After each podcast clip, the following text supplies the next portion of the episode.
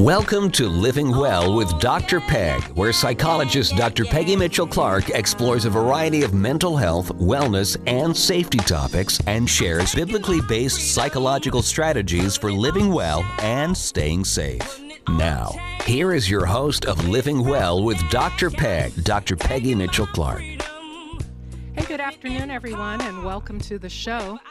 October 17th begins National Estate Planning Week, and in order to help you prepare, today's show will give you helpful guidance on how to start planning now. But before I introduce my guest, let me present you with a few scenarios.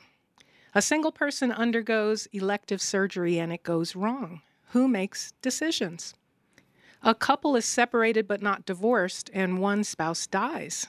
What happens to their assets? Both parents are involved in an accident and both parents eventually die. What happens to the kids? Well, we don't like thinking about these questions, and most of us cannot answer these questions, but my guest today, estate attorney Michelle Adams, can. And Michelle Adams will help us start the estate planning process and tell us how to protect ourselves and our families in the event of sickness, accidents, or untimely death. And you can join the conversation today by calling 303 477 5600 if you have a question for Michelle Adams about estate planning, wills, durable power of attorney, or trusts. Call us today at 303 477 5600. Now, Living Well with Dr. Peg is brought to you every week by our sponsor, SSI Guardian. And if your school is in need of advanced safety education training or life saving products, technology, and solutions, go to ssiguardian.com. And if you're ever away from your radio, you can stream today's program online at drpegradio.com, or if you're out of the Colorado area where we're broadcasting over the air, go to drpegradio.com. Or if you missed last week's episode or any episode of Living Well with Dr. Peg, go to drpegradio.com for the program archives, or to connect with our sponsor, or to register for one of my upcoming workshops and events. And I've got two events coming up that I want to tell you about. If you're feeling stuck and ready for change, you'll want to register for my Do Something Different for Change personal transformation retreat in Denver on Saturday, December 30th, 2017. You'll participate in a transformational, life changing experience and kick off the new year with a new mindset and new strategies for change. You can take advantage of early bird pricing now through the end of October. Space is limited, so go to drpegradio.com slash retreat to register today. And if you love to walk, run, or eat pie, join me on my team for the Pumpkin Pie 5K and 10K race in Denver on Saturday, November 18th. It's a family friend- friendly race for runners and walkers. There's also a free quarter mile run for kids, so bring out the whole family. All finishers get a huge piece of pie, and it really is a big, delicious piece of pumpkin pie. I did the race last year. You get a cool t shirt, a finisher's medal, and there's a, a, vendors food and fun at the finish line expo. And the cost to register for the 5k if you register before november 1st is only $25 and that's a really good deal for a 5k race. The 10k is a little bit more. But when you register be sure to join my team living well with dr peg and you can click on the join a team button and find living well with dr peg in the drop down menu and uh, you can be a part of my team. I'm giving away cool prizes to the first 10 people to register and join my team, Living Well with Dr. Peg team. Go to drpegradio.com slash pumpkin slash pumpkin and uh, click on the big pumpkin pie logo. Well, did you know that while most people love pie, only 56% of all Americans, or about half of us, do not have an up to date estate plan. So, how's that for a segue? Beautiful segue. my, my guest today in the studio is estate attorney Michelle Adams, and she's going to explain why estate planning is a vital but often overlooked element of financial wellness and how we can protect ourselves and our families in the event of sickness, accidents, or untimely death. Michelle Adams, thanks for being with me today. Welcome to the program. Well, thank you. I always enjoy being here, so it's my pleasure. Wonderful. Well, you're always one of my favorite guests. Uh, estate planning is an often overlooked element of financial wellness, and about half of us, over 120 million people, do not have an up to date estate plan. And that's not to mention those who just don't have one at all, huh? Yes. Uh, and we need that plan to protect ourselves from um, in the event of sickness, accident, untimely death, and especially our family members to provide for them.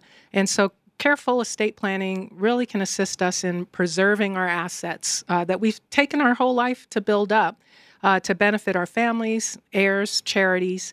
Uh, and October 17th, in a couple weeks, we're kicking off the National Estate Planning Week. So you're here to give everyone a head start in their planning, right? Of course, we should start planning two weeks before the actual National Estate Planning Week, yes, right? Please. But it really never is too early to start thinking about the end of life and planning for our assets. And I would say that so many folks focus on end of life, but it's also about disability planning. Mm. So, so often we think, well, that's not going to happen to me, or, mm-hmm. you know, I'm relatively young, so I don't have much to worry about. But absolutely, I tell everybody once you turn 18, everyone needs a form of an estate plan. You mm-hmm. might not need all the bells and whistles, but you do need some documents in place. Okay, and we'll get into what that all should look like.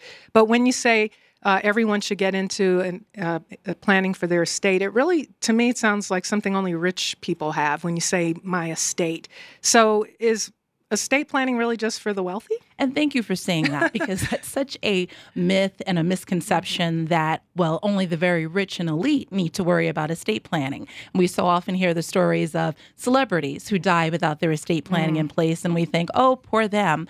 But it's about all of us because, like it or not, we all have some form or version of an estate. And that can be as simply as your bank accounts. It could be even social media and other digital accounts that mm-hmm. we have, in addition to the very essential pieces regarding incapacity. So, something should happen to you. You're not dead, but you need someone to make decisions. Who's going to step in to do that? Mm-hmm. And so, estate estate planning is not just about money, and so it really doesn't matter your your income level level at all. Not at all. Mm-hmm. And that's one myth that I want to debunk. Mm-hmm. So everyone needs to get involved in some level of estate planning. You might not need the very elaborate, advanced, complex planning that we can do, mm-hmm. but you do need something. Yeah, absolutely. And so, uh, it, if it's so important, how come so many of us don't do it. Uh, what are really some of those common barriers to having a, an estate plan or an up to date one if you've done it many, many years ago? Sure. So the first thing we typically hear is that, oh, it's too complicated. Mm. And automatically we get into a form of paralysis analysis because we don't want to take on the necessary steps of really thinking through what assets do I have?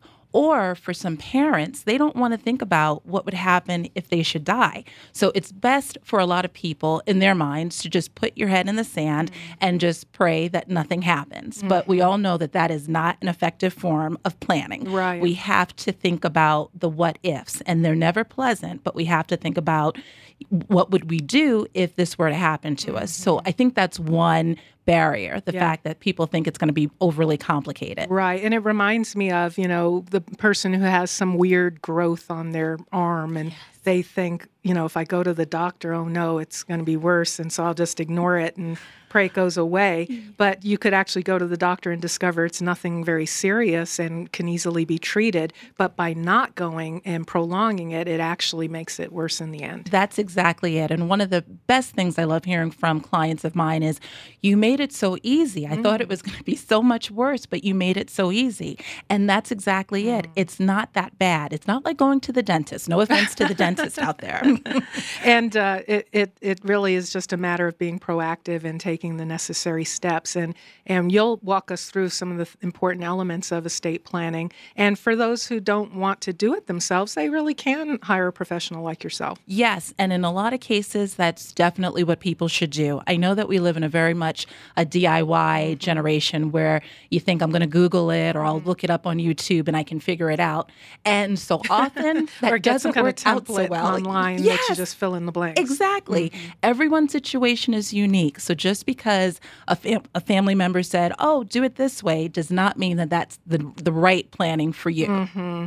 So we don't do it because we think it's too complicated, but we can hire a professional and actually should. Yes. Uh, we might not do it because it just feels a little weird to talk about. Like if I talk about dying, it'll make me die or something like that. I've heard that yeah, too. That yeah. was I, I found that quite shocking. Yeah. But yeah, someone said, superstitious, I guess. yes, yes, and we know that that's not the case. When Mm-hmm. it's your time, it's your time, and so the best thing that we can do is at least preempt any of the chaos, any of the anxiety, any of the drama that typically comes to pass once someone has died. And so, any other common barriers? Uh, one that comes to mind is just kind of procrastination. Absolutely, procrastination and also sometimes cost. Cost can mm. be prohibitive mm-hmm. for individuals and it runs the range. So don't let that be the piece that shies you away from going to speak with an attorney because most attorneys will offer an initial consultation mm-hmm. at no charge where we can understand a little bit more about what your situation is and then give you some suggestions about next steps. Mm. And then at that point, we usually are able to quote a price based on what your issues are. And and some people uh, have a pretty uncomplicated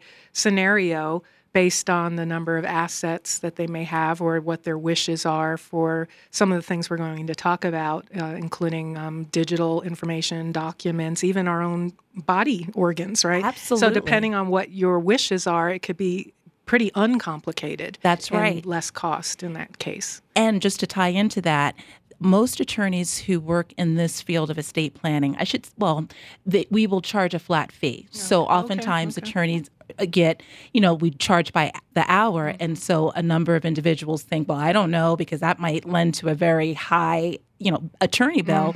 But a lot of attorneys who practice in this field do it as a flat fee. Mm, excellent, excellent. Well, estate planning involves so many considerations. You've kind of alluded to many of them already, uh, including safekeeping of important documents, uh, the documentation of our assets, operation of law in the state in which you live and county, even perhaps, um, the preparation of those actual legal instruments, insurance. Uh, availability of trust arrangements, charitable giving, and so many other important factors. It really can be overwhelming. So, where should we start, Michelle? Baby steps. Okay. So yes, we hear we call it alphabet soup. There Yeah. are so many different types of estate planning that we can engage in. But I say let's just break this down and start with baby steps and look at the essential five. Okay. And so with that, we're first talking about the foundation, which is a will. And the will does many things. One of which is to name the individual who will serve at the time of your death. And that individual is known here in Colorado as a personal representative. So that individual is tasked with making sure that any assets that are owed to the estate, that those are collected, and any debts that the estate owes, those things will get paid off. And then ultimately, whoever the beneficiaries are that are named in the will, those individuals receive whatever it is that you're leaving them. Mm-hmm. Other important thing is for a parent who has minor children, the will is the place where you're going to nominate an individual to serve as mm-hmm. guardian. Mm-hmm. And I can't overemphasize how important that is because I have seen too many situ- uh, situations where the parents may have wanted one particular individual to do it, but they never name that person. And now it's a court battle so that a judge has to make the determination mm-hmm. as to who should be the one raising these children. And what I also tell parents is that no one will ever raise that child like you do. So please don't look for another version of you, but look for the next best thing. Mm-hmm. so if you can find, and we all have those individuals, whether it's a family member, it could be a close friend, it could be someone that the children have known all their lives, but they're not related by blood, it could be mm-hmm. neighbors, but someone that you know is going to look out for the best interest of your children. Right. And we'll get into some more detail later about some of the things to take into consideration because, especially, you don't want to just name them as a guardian in the will, but you've never spoken to anyone about that. That Yes. That's the, that's the, uh, the plot of a couple of movies, Hollywood movies, I think. Yes, exactly. And I always get a big kick when I see that. Yeah. Um, yes. okay, good. Well, we'll we'll talk about what the other four important documents are. I'm speaking with a state attorney, uh, Michelle Adams, and you can call us today to ask Michelle a question about your will or any of the other four documents that she's going to talk about. And we're talking about estate planning. It's National Estate Planning Week in a couple of weeks, and we're giving you a, a head start so you can engage in your planning now and at least thinking about uh, what should be in your will. If you'd like to give us a call and speak with Michelle, ask her a question, you can call us at 303 477 5600. So, Michelle, you said there's five important documents. We can take baby steps to start with uh, thinking about estate planning. The will is the first most important one. We appoint a personal representative. Uh, are the who are our beneficiaries? Who's going to be the guardian of our children if we have children? And you talk about assets uh, that are owed to the estate and debts that are owed. Can you explain what that means? What would Sure. be examples of assets Sure. and debts? So uh, let's say, as an example, you might have rental property. And so someone owes money to the individual ah. who passed. And so mm-hmm. that personal representative needs to make sure they collect that money and anything else that could be owed. It could be a debt that mm-hmm. someone owes to the individual who died. Okay. And then in terms of liabilities, one of the things that, you know, are most common are funeral expenses. So mm. at the time of death, we want to make sure that the estate is paying out for those fees and that is something that the personal representative would be tasked with making sure that that debt is paid. Yes. Well, you know, when we think of uh, that personal representative, I would would perhaps the vast majority of people appoint their surviving spouse or some other family member, but it seems like there's a lot that goes into it and those people may already have a full-time job. So what would be your recommendations around who that personal representative should be? Yes. So, one of the big things is you're right. For most spouses, it definitely is a situation where they'll nominate each other. Mm-hmm. And typically that's good because they know or are familiar with what the assets in the estate are. Mm-hmm.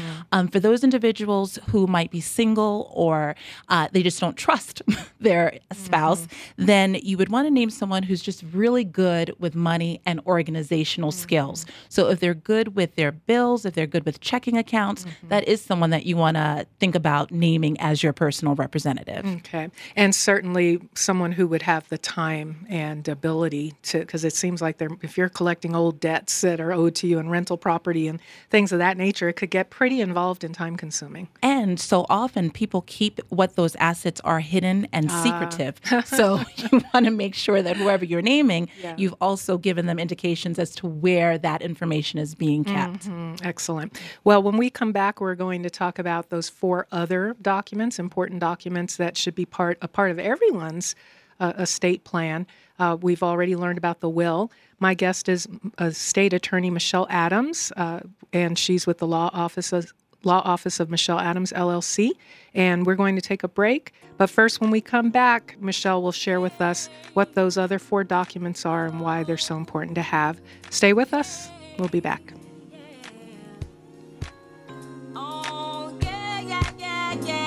Yeah, yeah.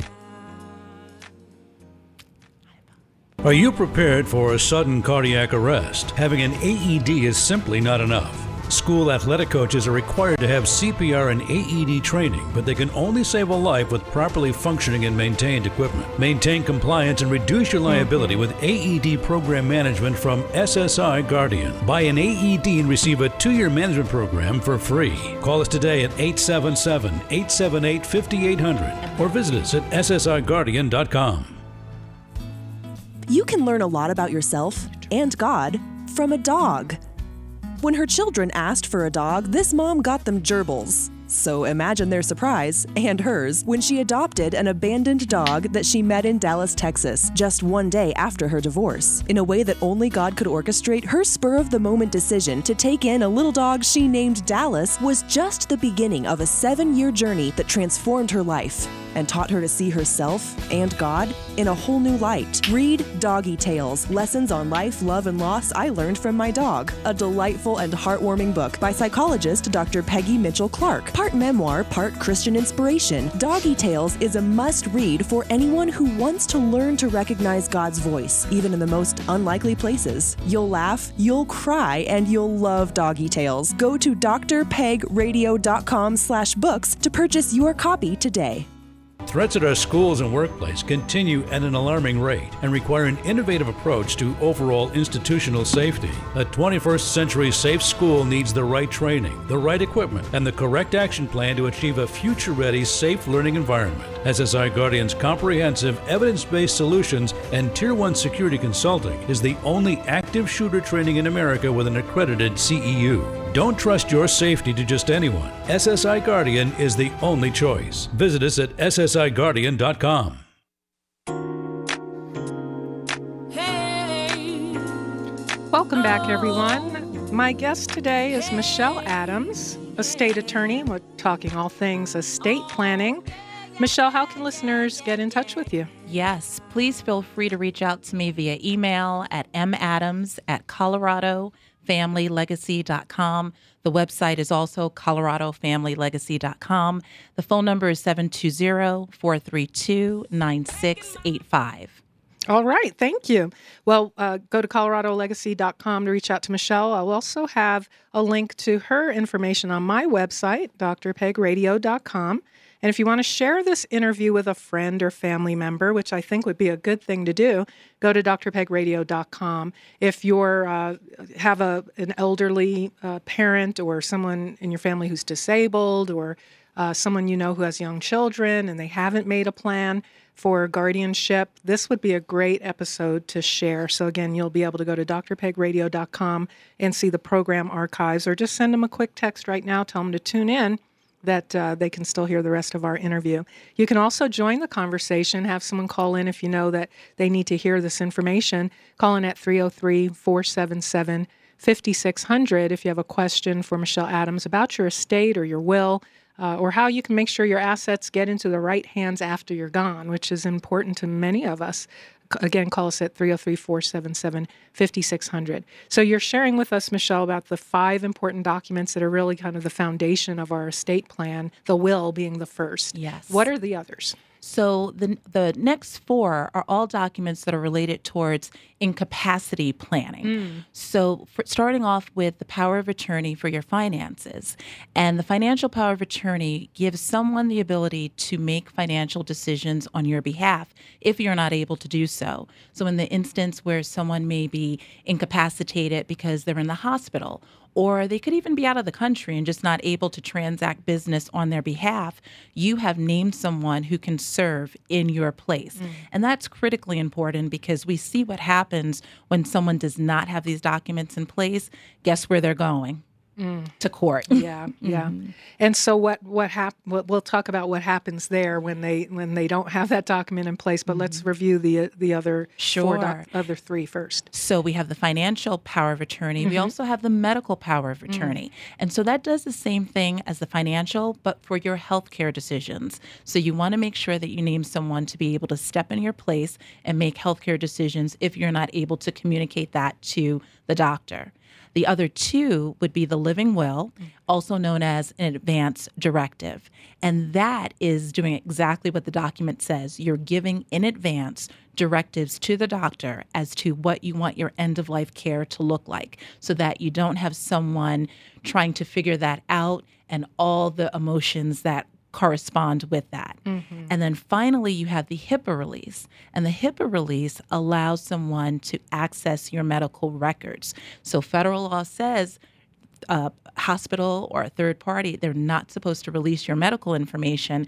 Well, if you're that healthcare power of attorney, how are you to know what's going on? And so that HIPAA release gives you the ability to do so. Mm-hmm.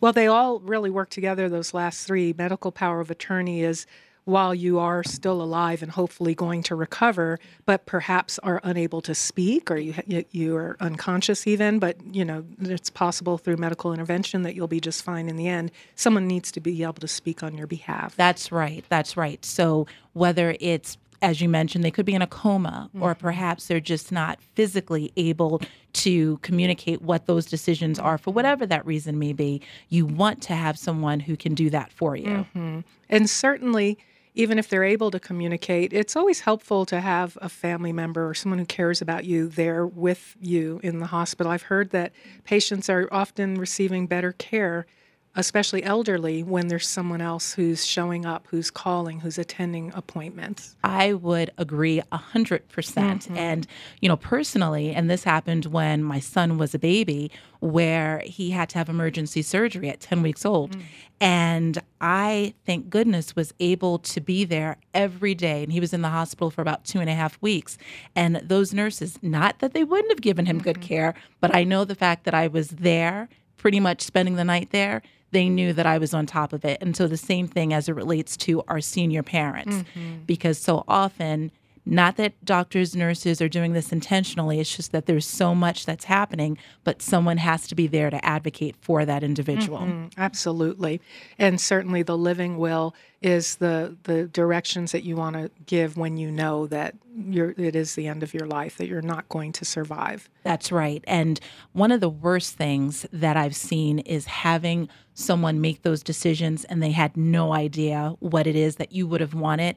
And so the guilt that that mm-hmm. individual feels because they don't know if they make this decision, is this what you would have wanted? And if you they don't make the decision are they it, it just goes back and forth. And so the best thing to do is to eliminate the guilt eliminate the, the chaos that oftentimes happens when someone's you know, in a situation where it is the end of life, but no one wants to let them go. And I've often joked that my grandmother, when she was 92 years old, signed that do not resuscitate order.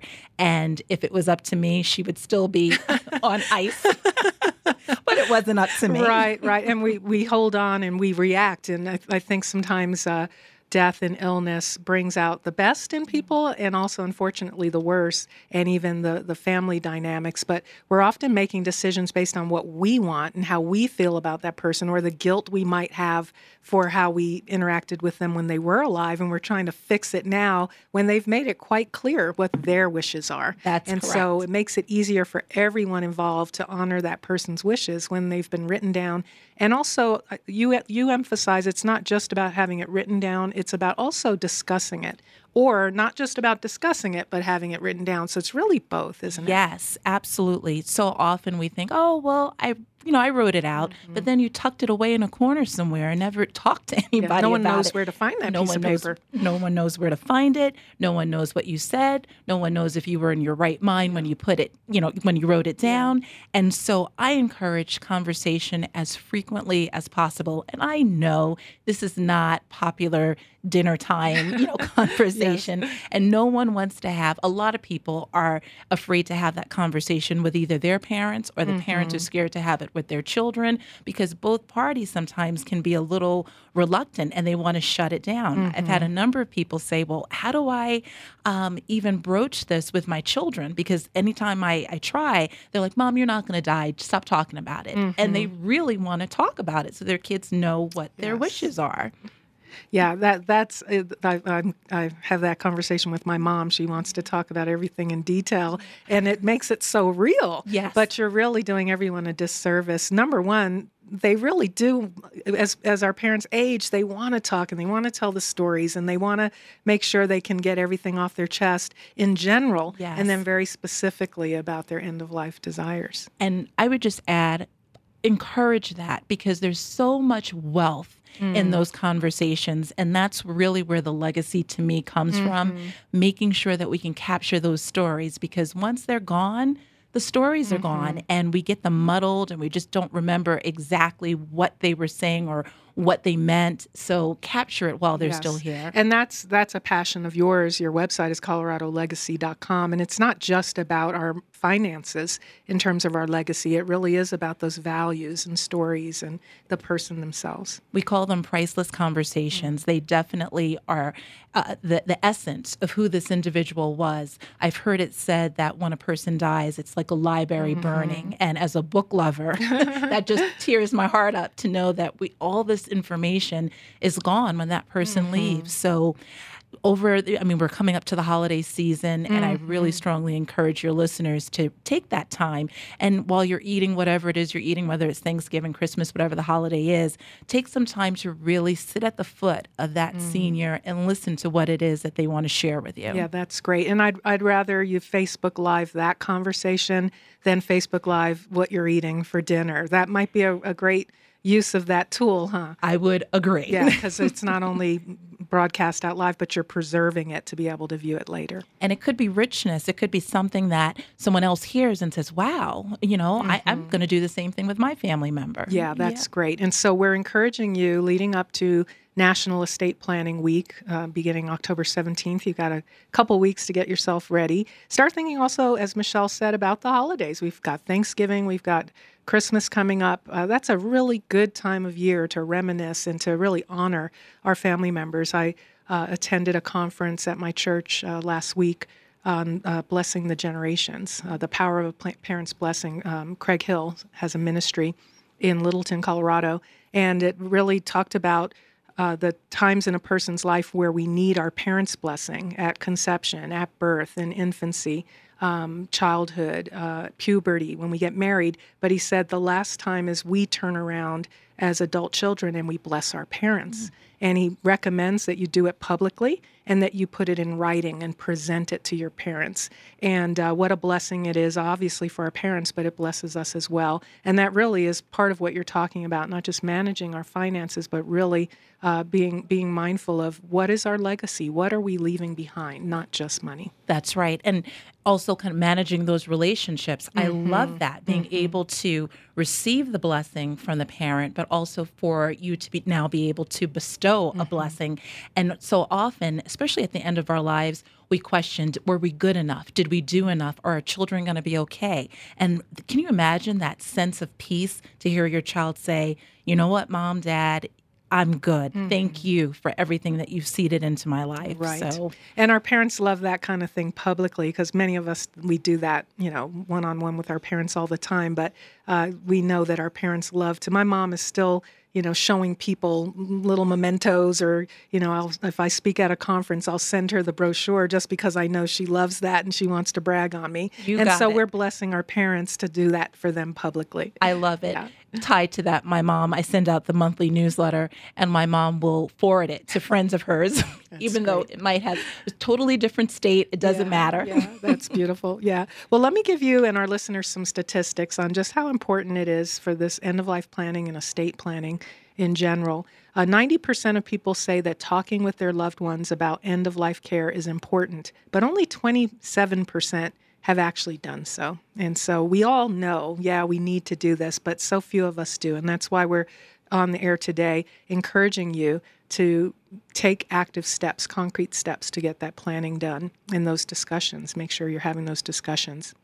60% of people say making sure their family is not burdened by tough decisions is extremely important, uh, yet 56% have not communicated their end of life wishes.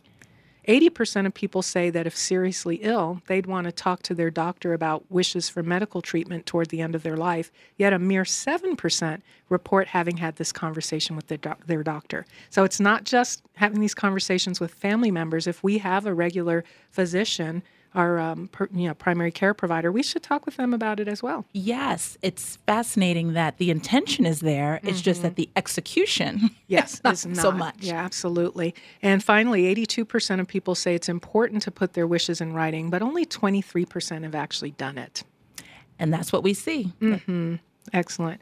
Well, uh, I gave some scenarios at the beginning of the show, Michelle. Um, a single person undergoes elective surgery and it goes wrong. Who makes the decisions? And I mentioned a few others that we'll talk about.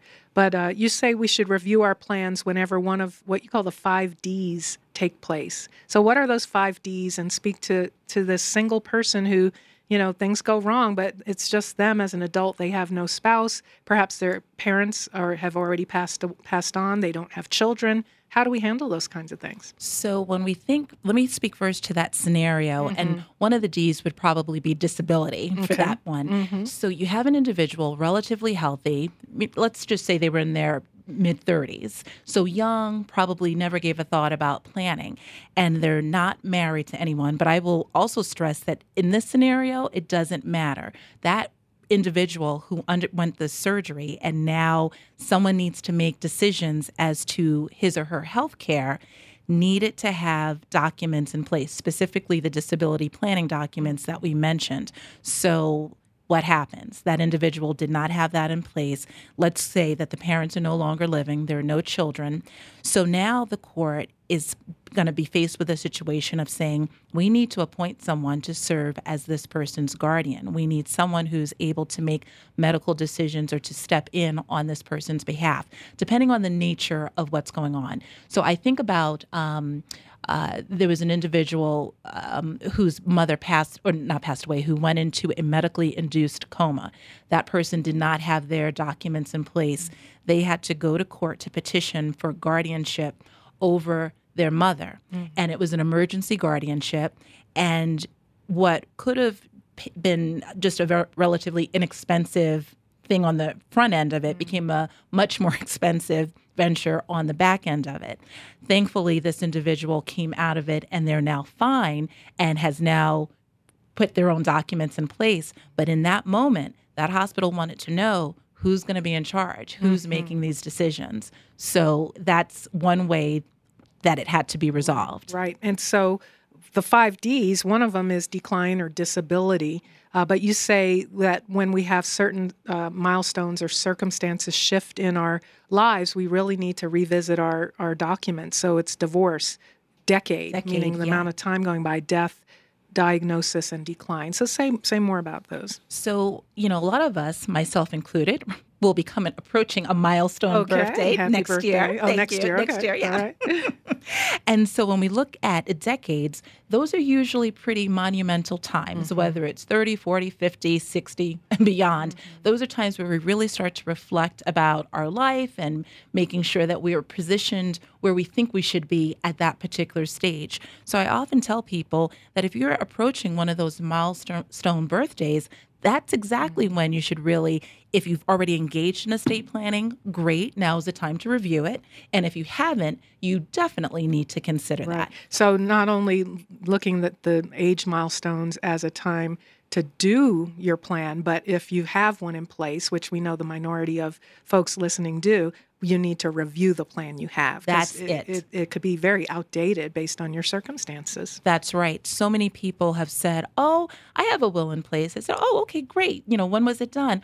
Oh, it was about 20 years ago. and their whole life situation has changed. So one of the D's is divorce, for example. So they might have been married with small children when they first did their will, and now it's 30 years later, their kids are grown and they're divorced, and maybe even remarried with with a new uh, beneficiary and maybe stepchildren that they want to include in the will. It's time to redo it. And let's talk about that for a Mm-hmm. minute because divorce is one of those situations where, you know, unfortunately it happens so often within our community, within Mm-hmm. our, our society. And so we want to make sure that uh, if a person is contemplating divorce, that they're also contemplating in the back of their head, I need to start making some changes Mm-hmm. to my beneficiary designations.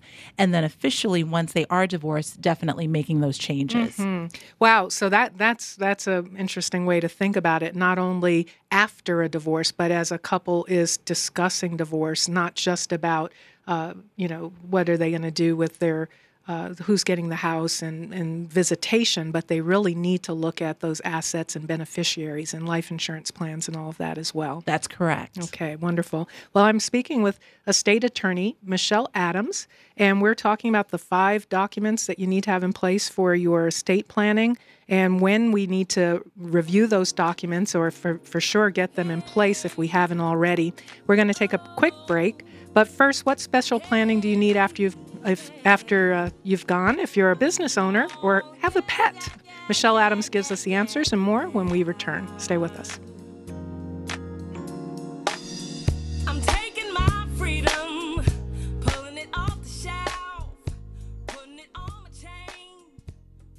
Schools are increasingly adopting 21st century learning strategies. However, safety largely remains absent from the conversation, and fragmented efforts continue, allowing for security gaps. Studies show effective learning can only exist when students and teachers feel safe. As the industry leader providing innovative educational solutions for more than 58 years, School Specialty has created the 21st Century Safe School, which aligns next generation learning best practices with proven safety solutions focused on the mental, physical, and emotional well being of every student, teacher, and school employee. From early childhood solutions to advanced training for teachers and administrators, the 21st Century Safe School is the most complete and comprehensive approach available to schools and universities. As a parent, you have every right to demand that your child is afforded the safest environment. Take action today by calling us at 877 878 5800 and learn more about this innovative approach at SSIGuardian.com.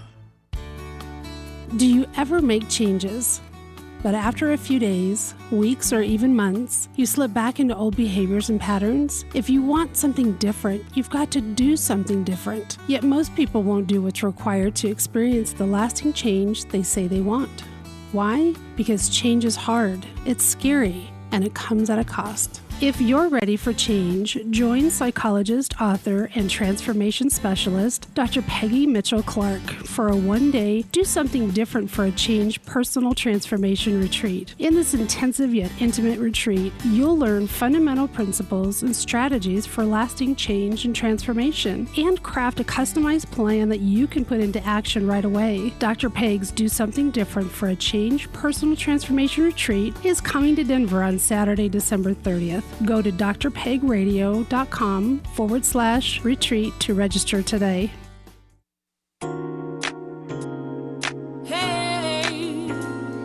Well, welcome back, everyone. I'm your host, Dr. Peggy Mitchell Clark. You're listening to Living Well with Dr. Peg, and my guest today is a state attorney, Michelle Adams. And you can go to drpegradio.com for a link to connect with Michelle Adams, and her website is coloradofamilylegacy.com. And you can also learn about my December 30th Do Something Different for a Change personal transformation retreat. If you're ready to experience lasting change, go to drpegradio.com slash retreat to register. And listeners, if you have questions or comment about estate planning, wills, or trusts, give us a call at 303 477 5600 to speak with estate attorney Michelle Adams. Again, that's 303 477 5600. So, Michelle, we're talking about times to revisit the estate plan or get one going if you haven't already. Uh, my twins turned 23 yesterday. Happy And so, thank you. So, uh, you know, 21 we kind of think of as that milestone, but if they haven't put anything in place at 21, 23 is a, as good a time as any. Yes, it's never too late. Never too late and never too soon. And certainly once they turn 18, they really do need to have their own uh, plans in place. So we were talking about the single person who becomes disabled. I gave another uh, uh, scenario at the beginning of the show of a separated couple, but they're not actually yet divorced. And one of them dies. What happens in that case? So so often, and it could be a generational thing, but uh, there are couples who just stay together. Yes. They're no longer they're living separate lives, but they are still legally. Had a few of those in my family. so for whatever the reason, maybe it's the same reason they don't do estate planning, Yeah. but for whatever the reason, the divorce was never finalized. Yeah. And so as a result, legally, they are entitled to assets from the deceased individual's estate. Mm. And so oftentimes people think, well, they weren't together, so I Mm. deserve this. You Especially if they were living with someone else, right? Yes. Yeah. And so, you know, it's the stuff that soap operas are made out Yeah. Mm-hmm. of, but it's real life where individuals now are being faced with that very real consequence of not actually going forward with Mm-hmm. finalizing that information.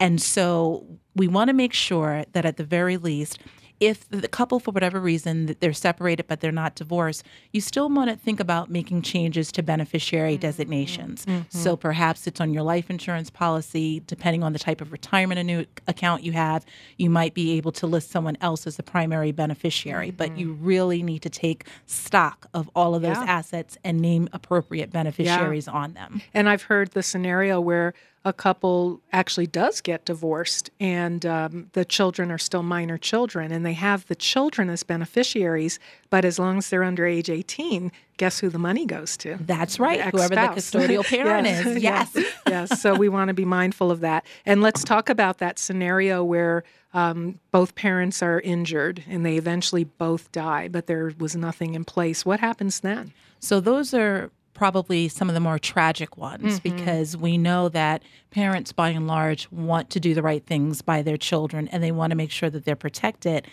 And yet no one foresees that this is going to happen. And so we have that scenario parents die as a result of a tragic you know uh, situ- accident. And one where are those children when that accident occurs? Mm-hmm. So we want to make sure that they're in a safe place, and police may be called, and they might have to make a decision as to mm-hmm. where those children need to be placed temporarily Right. until the dust you know settles. And so that temporary location may or may not be a place that the parent would have felt good about. Right. so you want to make sure that you have a short-term nomination in place. Mm-hmm. So you're not deceased yet you're still alive but you need someone to in that interim period to be able to take care of the kids. Mm-hmm. And then at death who do you want those children to to stay with? And like i mentioned at the top of the show no one is perfect no one is you but mm-hmm. get the very best you that's out there Yeah. and and talk to that person Right. about someone being- someone with similar values who will raise your children the way you would have raised them and I think probably most importantly will love them. They may not be your wealthiest friends.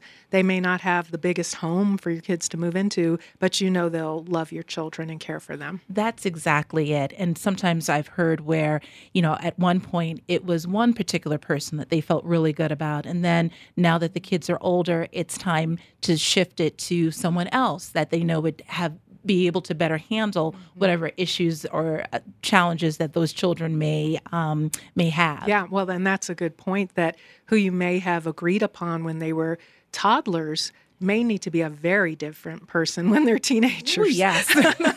sometimes we, when we're still alive, we sometimes need someone to kind of take over when they're teenagers, huh? you got it.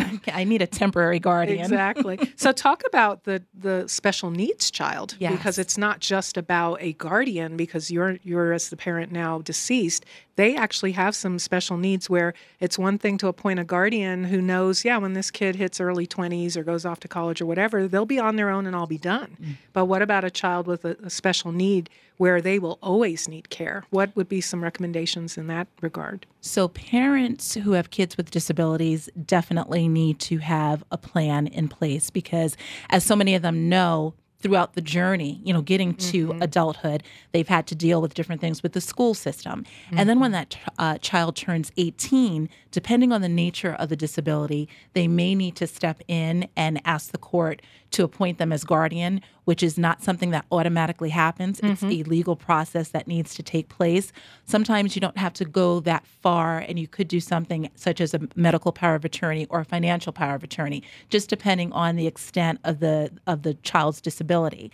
And that said, the other thing is if they have a disability where they're qualifying for medical government benefits, then you want to make sure that any assets that are being left to them does not jeopardize that government benefit that they're mm. receiving. Mm-hmm. And many times well-meaning, well-intentioned individuals will say, "Oh, I'll leave this much money for that child."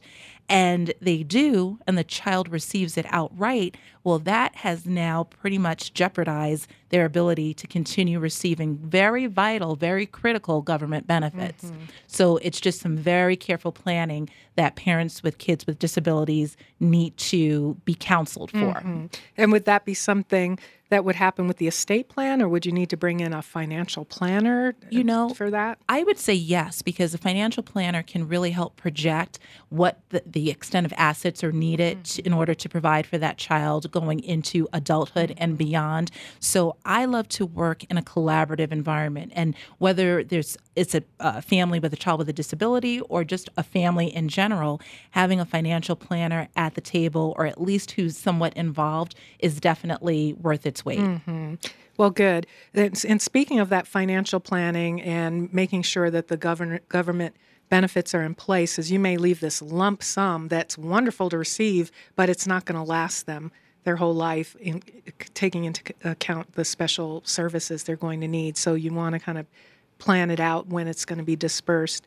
And in that same uh, vein, how can we reduce estate taxes because that that can kind of take a big hit on whatever we do leave to folks. What are some of the rules around that, at least in Colorado, and how do we maximize what we get to, to keep after someone has passed on? Well, two bits of good news. Mm-hmm. First, Colorado does not have an estate tax. Okay. So we don't have to worry about that at the time of death. The other bit of good news is that really a very, very small minority of individuals are ever impacted by what's known as the federal estate tax. It literally is point like zero one percent of people. So we're talking about the, the wealthiest of the wealthy. And so for 99 point a lot of us, mm-hmm. we will not have to worry about that federal estate tax. So, but just in terms to quantify it, for an individual, it's slightly more than $5 million that you would need to die with before that federal estate tax became um, played a factor. Mm-hmm. And for a married couple, it's up to $10 million, slightly more than $10 million. And so for a lot of us, it's not an issue mm-hmm.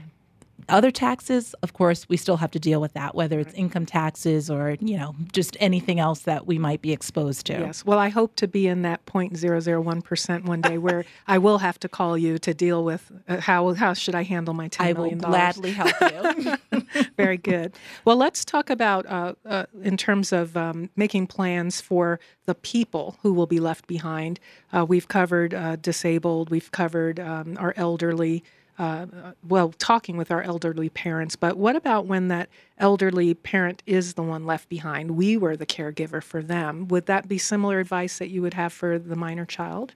so just to be clear, so now the scene, the the parent I'm the caregiver. I'm the adult child caregiver of my elderly parent, but I die because we we talked about having the conversation with our elderly parents for the preparation of their death. But what if I'm the caregiver and I pass on? Uh, what kind of plans should I have in place? As that might be something we'd overlook. We take care of our own children, but forget that. Wait, my elderly parents are dependent upon me. I need a plan for them when I pass on. So it would depend on the level of dependence. So for a number of people, you have a situation where parents might be living Mm-hmm. with that that adult child who's no longer living. Right. And while legally, unless they had guardianship over that parent, legally there's nothing you could really do in your documents to plan for that inevitability. So that's where you really have to have those conversations. If you don't have other siblings who could step in to take care, then perhaps there's a really good friend that you know looked at your parents like their parents and they would be willing to assist. Now legally they're not obligated Nobody's to do obligated, that. Yeah, Mm-hmm. interesting. And that might be a place for for your church family to step in and have those kinds of conversations, even including about your children as well. If you have no other relatives or friends that you think would be suitable. I would hope so mm-hmm. because we have to get back to a more community orientated way of looking at family mm-hmm. so that it's not just, well, this is my parent, this is your mm-hmm. parent, but you know, this is an elder, as you mentioned in the church. Mm-hmm. What can we do to rally around that individual? Because maybe the child is living, but they're not here in the state. So they need other people to come in and support them. I've mentioned before, my parents live out of state, and I'm so thankful for their neighbors, for their church family, for others who rally around them constantly Yeah. to make sure that they're okay. Yeah, that's wonderful. And I'll give a shout out to someone I've had on my show before, Nadine uh, Cornish Rob- Roberts.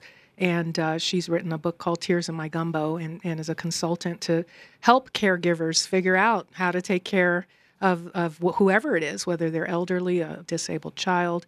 Uh, but she can coach folks through that and, and help kind of advocate for them with those resources. And I just also want to co sign what you said there because it's an excellent read and it provides very pragmatic, practical steps about what we can all do to make sure that we're getting everything in order, whether it's having that, that community of individuals around to support us, taking care of ourselves, things along those lines. Absolutely.